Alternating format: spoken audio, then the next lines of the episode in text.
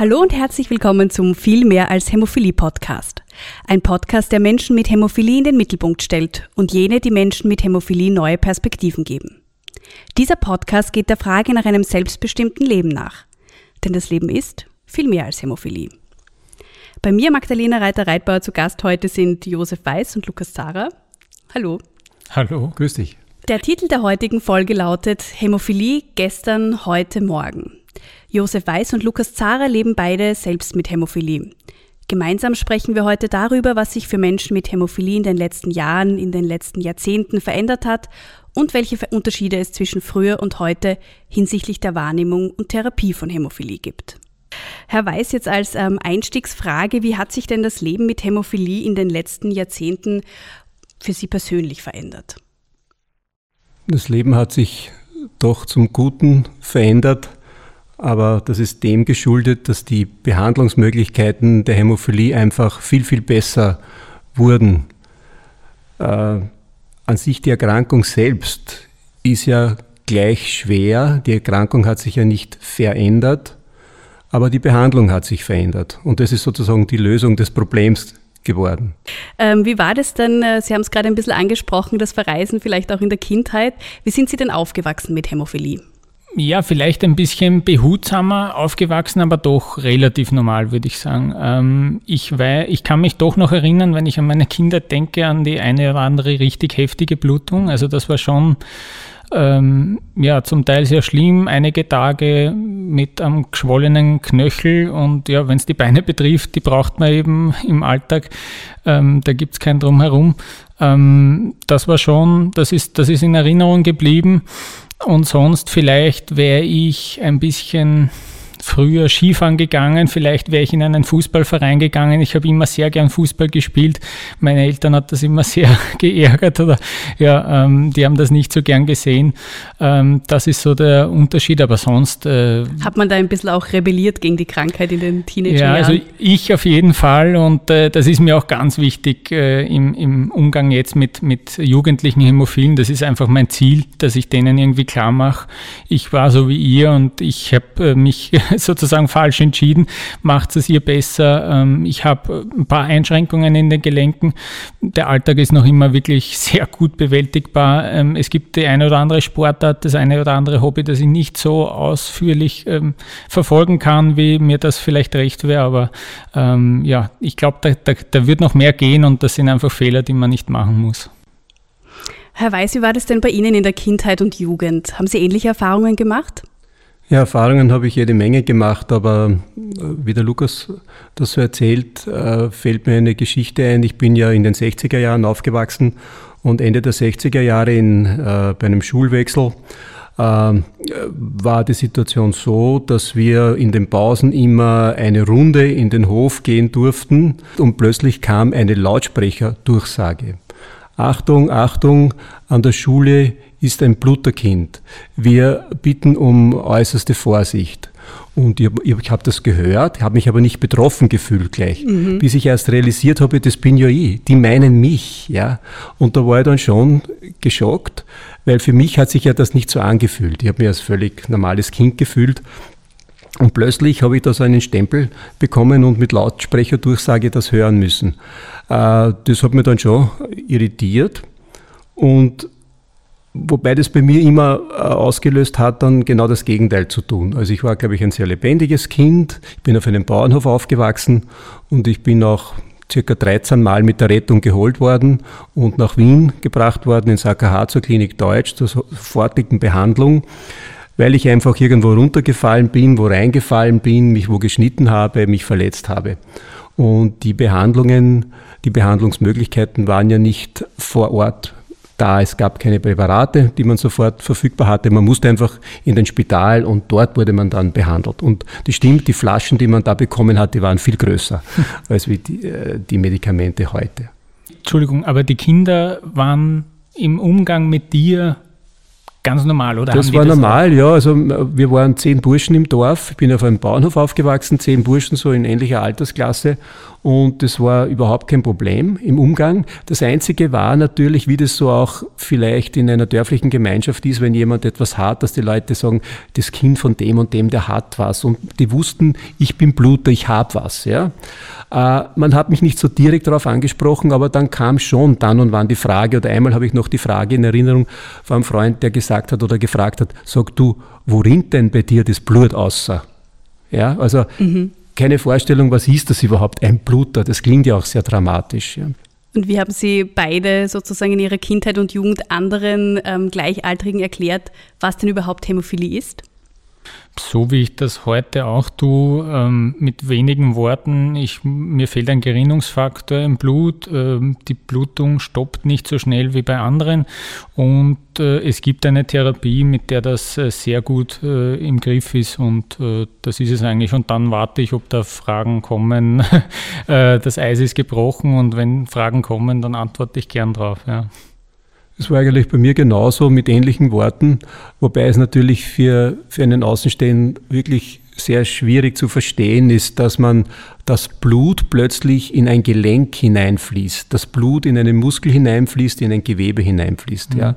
Sozusagen dieses Verständnis, das ist ja wirklich was, was Grausliches eigentlich, die Vorstellung. Ja. Sie haben es vorhin schon ein bisschen angesprochen. Ähm, es hat sich einiges getan in der Behandlung und in der Therapie. Ähm, wo merken Sie das ganz gezielt? Was hat sich verändert? Welcher Lebensbereich ist sehr viel einfacher geworden, vielleicht auch dadurch? Josef, ich fühl, mir geht so, vielleicht kannst du da ein bisschen mehr erzählen. Bei mir hat sich nicht so viel getan. Ich spritze heute genauso wie vor 20 Jahren, vor fast 30 Jahren, ähm, zweimal die Woche oder jetzt jeden zweiten Tag, weil es mir einfach noch lieber ist, wirklich einen richtigen Schutz zu haben.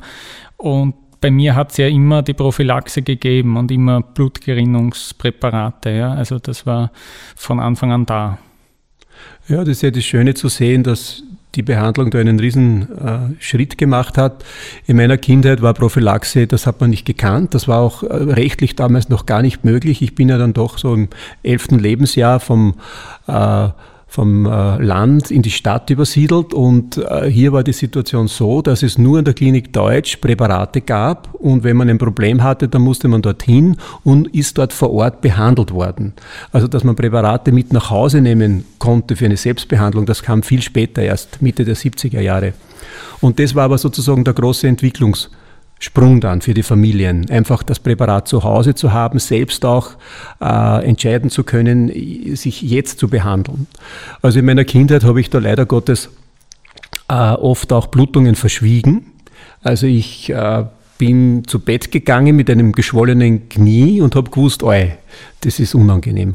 Und in der Früh war das Knie so geschwollen, dass ich an Gehen war nicht mehr zu denken. Aber weil ich du nicht ins Spital wolltest. Genau, weil sozusagen der Reflex auch das Unangenehme jetzt, um, um oben den Eltern noch zu sagen, ich habe da ein Problem, äh, wir haben in einem Dorf gewohnt, das hätte bedeutet entweder Rettung rufen oder Auto raus aus der Scheune und ab nach Melk oder St. Pölten ins nächste Krankenhaus. Also den Aufwand wollte ich mir ersparen, habe das meistens zu spät gesagt, sehr oft. Und auch in der Schule gesessen, oft mit äh, Einblutungen im Ellbogen oder in irgendeinem Gelenk oder sonst was und erst viel zu spät eben äh, eine Behandlung überhaupt dann bekommen es ist ja die Halbwertszeit der Produkte ist ja sehr viel länger geworden. Ähm, kann man da ein Jahrzehnt ausmachen, wo sich da wie in ein Meilensteinartig sich etwas verändert hat? Das ist ein super Fortschritt natürlich, ja. Es ist einfach auch vor allem für die ganz Jungen, für die Kinder, die noch keinen guten Venenzugang haben, ist es äh, natürlich super. Ich kann mich erinnern, dass ich da teilweise stundenlang im Spital war, weil kein Arzt eine Vene bei mir gefunden hat. Also das war aufwendig und das ist äh, eine große Erleichterung, an die man vielleicht ganz am Anfang gar nicht so denkt, aber das ist äh, in der Praxis dann echt so. Ja. Der Venenzugang ist ein ganz ein wichtiges Thema, vor allem wie der Lukas gesagt hat, bei, bei den Kindern, da gibt es oft wirklich Stress und das ist vor allem nicht nur für das Kind, sondern für die Eltern, die drumherum stehen, ein, eine Mega-Aufregung, wenn das arme Kind keine passenden Venen hat. Aber zur Frage der verlängerten Wirkungsdauer, also ich habe das Glück, dass ich jetzt, denn ich habe Hämophilie B, Faktor 9 Mangel, und habe jetzt ein Präparat seit äh, über zwei Jahren in Verwendung und äh, behandle mich nur alle 13 Tage. Das ist zwar ein bisschen die Sparvariante, ich weiß es schon, ja. Ähm, man könnte durchaus auch nach zehn Tagen das schon machen, aber ich habe mich auf dieses Level sozusagen sehr gut eingependelt äh, und alle 13 Tage muss ich mir dieses Präparat geben, eine höhere Dosis halt davon und das hat natürlich meinen Lebenskomfort dramatisch verbessert. Das ist gar keine Rede, weil man einfach die, die Zeitfenster, wo man wirklich, wo eine spontane Einblutung möglich wäre, radikal schließt und man kann damit äh, mit der Hämophilie B dadurch und auch die Kinder, die mit diesen Präparaten behandelt werden, äh, wirklich sehr gut aufwachsen und auch blutungsfrei nahezu aufwachsen. Weil das ist ja das große Ziel, ähm, möglichst keine Einblutungen irgendwo ja. zu erhalten. Mhm. Ähm, wie hat sich denn die Wahrnehmung von Menschen mit Hämophilie in der Öffentlichkeit vielleicht auch in den letzten Jahren und Jahrzehnten verändert? Sie sind ja auch beide aktiv in der österreichischen Hämophilie-Gesellschaft. Was hat vielleicht denn auch diese Aufklärung im Rahmen der Programme der österreichischen Hämophilie-Gesellschaft auch dazu beigetragen? Naja, das ist ein komplexes Thema. Ähm, deshalb, weil die Gruppe der Hämophilen ja auch von der HIV Tragödie betroffen waren. Äh, später kamen dann auch noch die Hepatitis-Infektionen, HCV dazu. All das hat in der Community große Aufregung, Irritation verursacht und da war, war man relativ still in der Öffentlichkeitsarbeit. Das hat sich dann Gott sei Dank äh, rasch gewandelt und seit weit über zehn Jahren hat die Hämophiliegesellschaft und die Selbsthilfegruppe, glaube ich, ein sehr aktives äh, Erscheinungsbild in der Öffentlichkeit äh, sich zugelegt und er hat sehr viel getan, um aufzuklären. Also wir müssen wissen, dass es in Österreich vielleicht nur an die 20 Mediziner gibt, die sich mit Hämophilie wirklich gut auskennen. Ja, eine Schulärztin von mir, die hat meine Mutter sozusagen gebeten, dass sie einmal zu ihr kommt in eine Sprechstunde, damit meine Mutter der Ärztin erklärt, was Hämophilie ist, wie man damit umgeht da fragt man sich natürlich auch, sollte das nicht in die andere Richtung Aber das ist toll, das ist äh, großartig, wenn ein Arzt, eine Ärztin diese Größe hat, das mhm. einzufordern und zuzulassen. Wir kennen auch andere Situationen, wo ein Arzt vielleicht in einer anderen Klinik anruft, der dort ein Hämophiler liegt und einem Kollegen etwas erklären möchte und der Kollege sagt, na, Frau Kollegin, ich, ich weiß schon, wie es geht, ich käme eh aus. Ja, das ist ganz schwierig. Oder auch wenn äh, ein äh, Hämophiler operiert wird, irgendeine orthopädische Operation in irgendeinem Bundesland, in einem Spital, ist es nicht selbstverständlich, dass der Gerinnungsmanagement und sozusagen das Wissen, wie hoch muss der Faktorspiegel sein, dass das alles so gut funktioniert. Ja. Also hier dieser Austausch zwischen den äh, wissenden Ärzten und denen, das ist nicht so selbstverständlich. Da muss auch, das ist ein Lernfeld, würde ich sagen. Ich kenne auch Hämophile, die sich dann im Krankenhaus sozusagen heimlich noch einen Faktor verabreicht haben, ja, weil sie, weil ja. das die Behandler nicht irgendwie vorgesehen hätten und dann, ja, dann macht man das, dann macht man das tatsächlich, wenn keiner im Raum ist und dann macht man sich das halt schnell, ja, weil man es eh gewohnt ist. Ja, also es gibt, gibt's alles. Und da fällt mir ein, dass wir am Sommercamp äh, immer versuchen, ihnen das auf Englisch beizubringen, dass sie sich äh, trauen, das wirklich auch auf Englisch zu sagen. Genau diese Expertise, die du angesprochen hast, dass sie die dann wiedergeben können, auch auf Englisch. Äh, und dann kann auch äh, ein Urlaub funktionieren, selbst wenn die gerade mal, was auch, warum auch immer die Eltern nicht äh, da sind, dann können die aber trotzdem sagen, hey, ich habe Hämophilie und ich brauche das. Ja. Das heißt, es gibt ja jetzt Camps äh, etc., wo sich auch junge Hämophile untereinander vernetzen können. Ähm, wie war denn das früher? Hat man sich da irgendwie versucht, mit anderen äh, gleichzuschalten, zu vernetzen, auszutauschen? Äh, das Konzept des Sommercamps, das ist ja schon sehr alt. Ja? 1970 war das erste Sommercamp und ich war selbst Teilnehmer des ersten Sommercamps noch als, als junger Bursch. Also da hat ja die Hämophiliegesellschaft wirklich etwas richtig gemacht, auch andere Dinge, aber das besonders, weil das muss man einmal nachmachen, dass man so eine Veranstaltung über so einen langen Zeitraum, wir haben heuer das 50.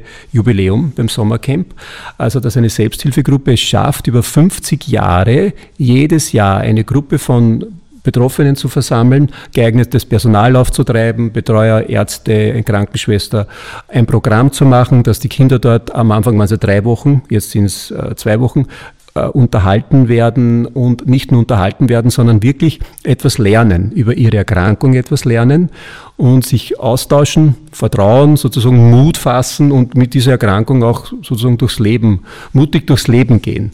Und es gibt natürlich auch andere Veranstaltungen schon in unserem Vereinskalenderjahr sozusagen. Wir gehen gemeinsam Skifahren. Das war sicher auch vor 30 Jahren unvorstellbar eigentlich, dass man in einer Gruppe von Hämophilen Skifahren geht. Das machen wir jedes Jahr. Gut, heuer nicht, aber ähm, wir gehen jedes Jahr im Jänner ein Wochenende gemeinsam Skifahren. Äh, da weiß eigentlich dann mehr oder weniger das ganze Skigebiet, dass da eine Gruppe da, ist.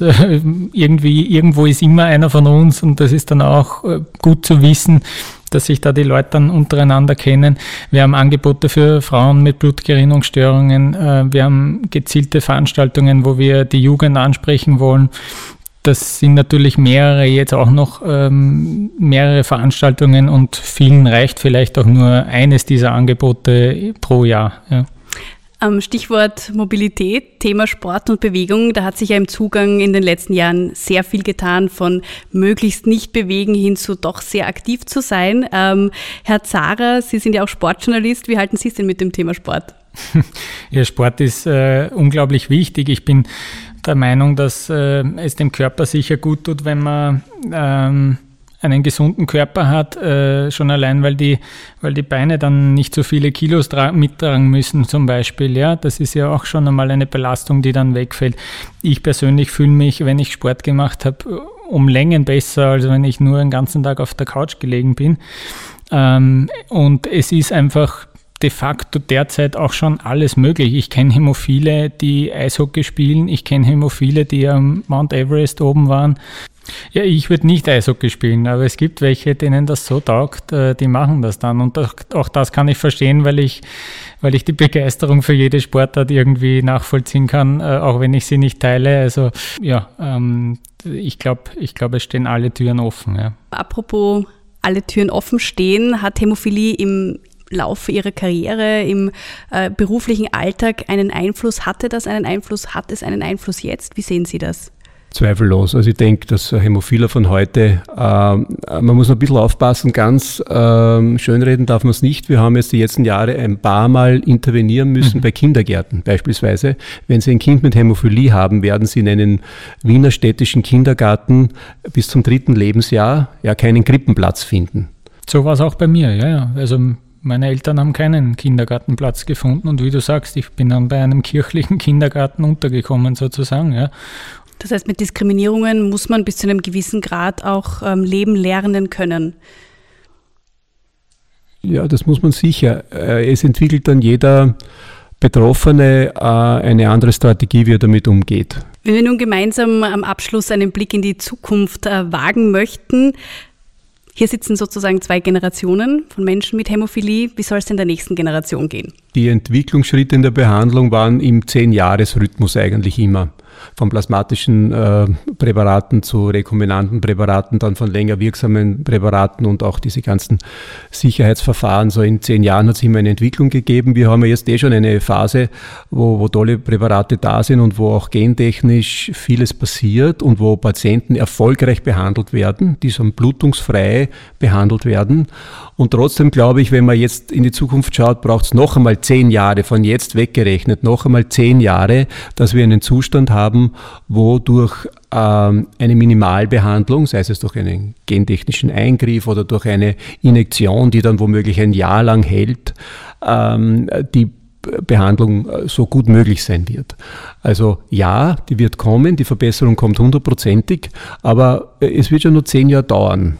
Der Vielmehr als Hämophilie-Podcast kommt zum Ende und wir stellen unseren Gästen drei Fragen. Erste Frage, was sollte denn jeder Mensch mit Hämophilie wissen? Ein Bluter blutet nicht rascher, sondern länger. Das Leben eines Bluters ist äh, ganz normal, man sollte nur ein bisschen vorsichtiger sein. Zweite Frage, mein größter Wunsch in Bezug auf Hämophilie ist? Dass Hämophile ihr Leben genauso gut führen können wie Menschen ohne Hämophilie. Ja, und dass auch Hämophile in weniger privilegierten Ländern eine Behandlung bekommen. Das wäre auch natürlich ein großer Wunsch. Die letzte Frage noch ähm, zum Abschluss, was ich noch sagen wollte. Danke, dass wir die Möglichkeit haben, ein bisschen über unsere Erkrankung und deren Behandlung zu sprechen. Und äh, in dem Sinn auch äh, zur Aufklärung beitragen zu können. Ja, vielen lieben Dank, dass Sie sich Zeit genommen haben und danke für die spannenden Ein- und Ausblicke. Gerne, Dankeschön. Danke auch. Dieser Podcast entstand in Zusammenarbeit mit der Österreichischen Hämophiliegesellschaft, mit freundlicher Unterstützung von Sobi und redaktioneller Aufbereitung von Media Planet Österreich.